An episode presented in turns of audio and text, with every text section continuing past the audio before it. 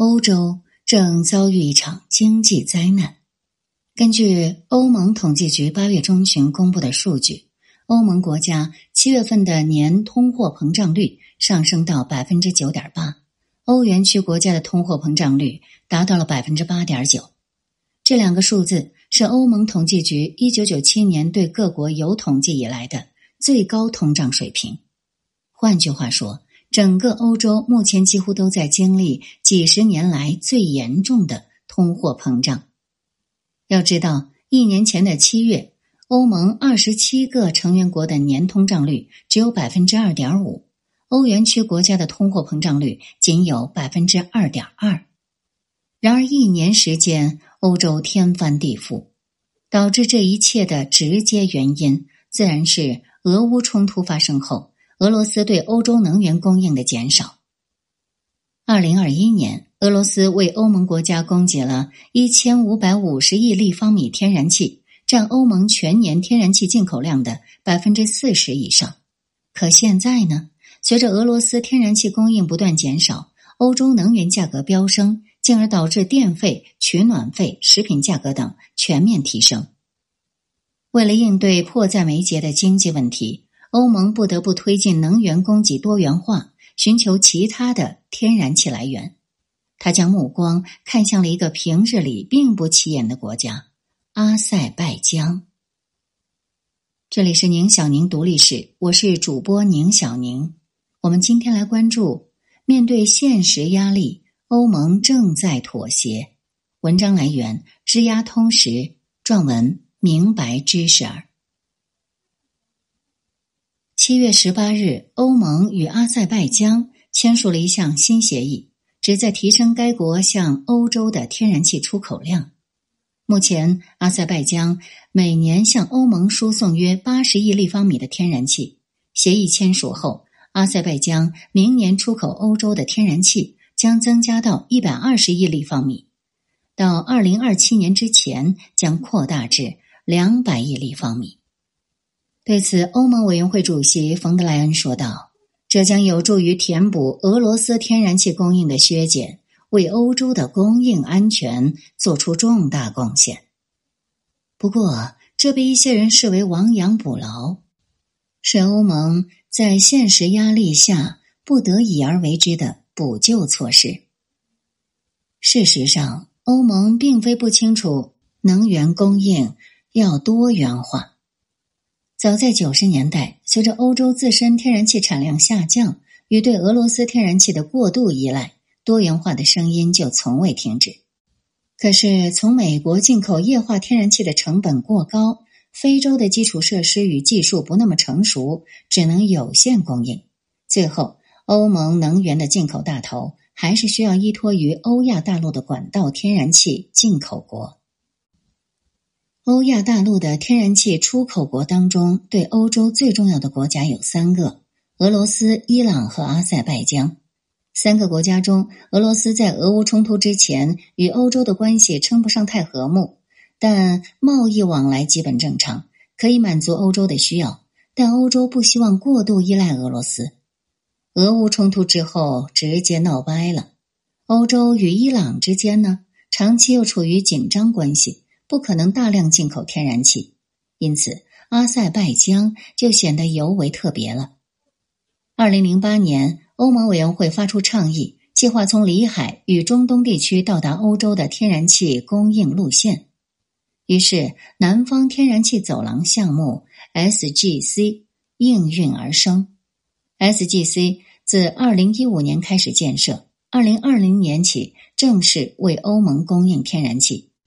它从阿塞拜疆境内出发，天然气的供应来源主要是沙赫德尼兹气田，这是阿塞拜疆最大的天然气田，也是世界上最大的天然气田之一。目前已探明储量约为一点二万亿立方米，可以满足未来很长时间的出口需要。而且，SGC 呢还有着很强的地缘政治意义。从地图上来看，SGC 的管道分为三部分。首段南高加索天然气管道自阿塞拜疆穿过格鲁吉亚，中段跨安纳托利亚天然气管道经过土耳其，尾段跨亚得里亚海天然气管道通。过希腊与意大利输入欧盟。他全程绕开了俄罗斯和亚美尼亚，因为俄罗斯掌握着欧洲天然气命脉，亚美尼亚则是与阿塞拜疆不共戴天的国家。这意味着 SGC 在地缘政治上相对安全，不会出现半路被俄罗斯或亚美尼亚卡脖子的情况，可以为欧盟较为稳定的提供天然气。不过，SGC 虽已投入使用，但在过去两年中，出于成本、惯性与稳定性等诸多因素，欧盟并没有特别重视它，主要能源供应仍然依靠俄罗斯。然而，俄乌冲突后的现实压力使欧盟不得不开始更加重视与阿塞拜疆的能源合作了。因此，五年内，既为欧洲也为土耳其供应天然气的 TANAP 运输量会从一百六十亿立方米增加到二百四十亿立方米，还可能进一步增加到三百一十亿立方米。只为欧洲供应天然气的 TAP 的运输量将从一百亿立方米提高到二百亿立方米。当然，比起俄罗斯每年出口欧盟与近月来减少的庞大天然气量，阿塞拜疆提升的供应量不足以堵上缺口。正如国际能源署署长比罗尔警告的，在短期内，仅依靠非俄罗斯来源的天然气绝对不够，补充的供应量根本不足以替代俄罗斯的削减量。但从更长远的角度来看，欧盟终于迈出了能源供应多元化的重要一步。况且，阿塞拜疆目前还在开发两个新气田，加上目前已经探明的超过二点六万亿立方米天然气储量，阿塞拜疆与欧盟的能源合作在未来很可能进一步加深。然而，对于欧盟来讲，却要面对一个重要问题：从阿塞拜疆大量进口天然气的确丰富了来源，可这真的是一个好的选择吗？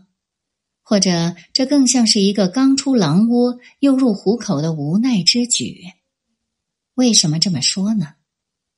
七月，欧盟宣布与阿塞拜疆达成合作之后，迎来的反响中很大一部分是批评。例如，政客八月十七日的一篇文章标题是“欧盟与阿塞拜疆的天然气协议是在重蹈覆辙”。文章作者抨击欧盟，认为他们不应该与一个不尊重人权的专制国家达成合作。其实，这样的担心也是有一定道理的。阿塞拜疆总统阿利耶夫是前总统的儿子，自二零零三年上台至今，已经连续十九年统治着国家了。他执政期间，当地的社会活动家与反对派面临着迫害。欧盟外交与安全政策高级代表博雷利。在一份报告当中强调，尽管阿塞拜疆在经济方面有可取之处，但在民主、法治和人权方面并非如此。报告特别强调阿塞拜疆在立法方面的问题，例如限制新闻自由的媒体法案。